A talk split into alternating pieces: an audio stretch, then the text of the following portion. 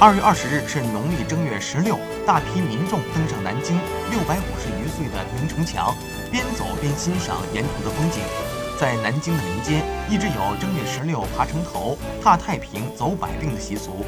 市民周先生两口子一大早就来到了解放门。周先生说，他家就住在解放门附近，这几年每年十六这一天都过来走一走，就当春游了。民俗专家表示，该习俗是从明代兴起的南京地区独特的民俗活动。据说当时城墙作为士族守备要地，普通老百姓不准登临。朱元璋为笼络人心，允许正月十六百姓登上城头游玩一次，于是此习俗便流传下来。爬城头对老年人来说象征着去百病，对年轻人来说意味着步步高升，寓意十分吉祥。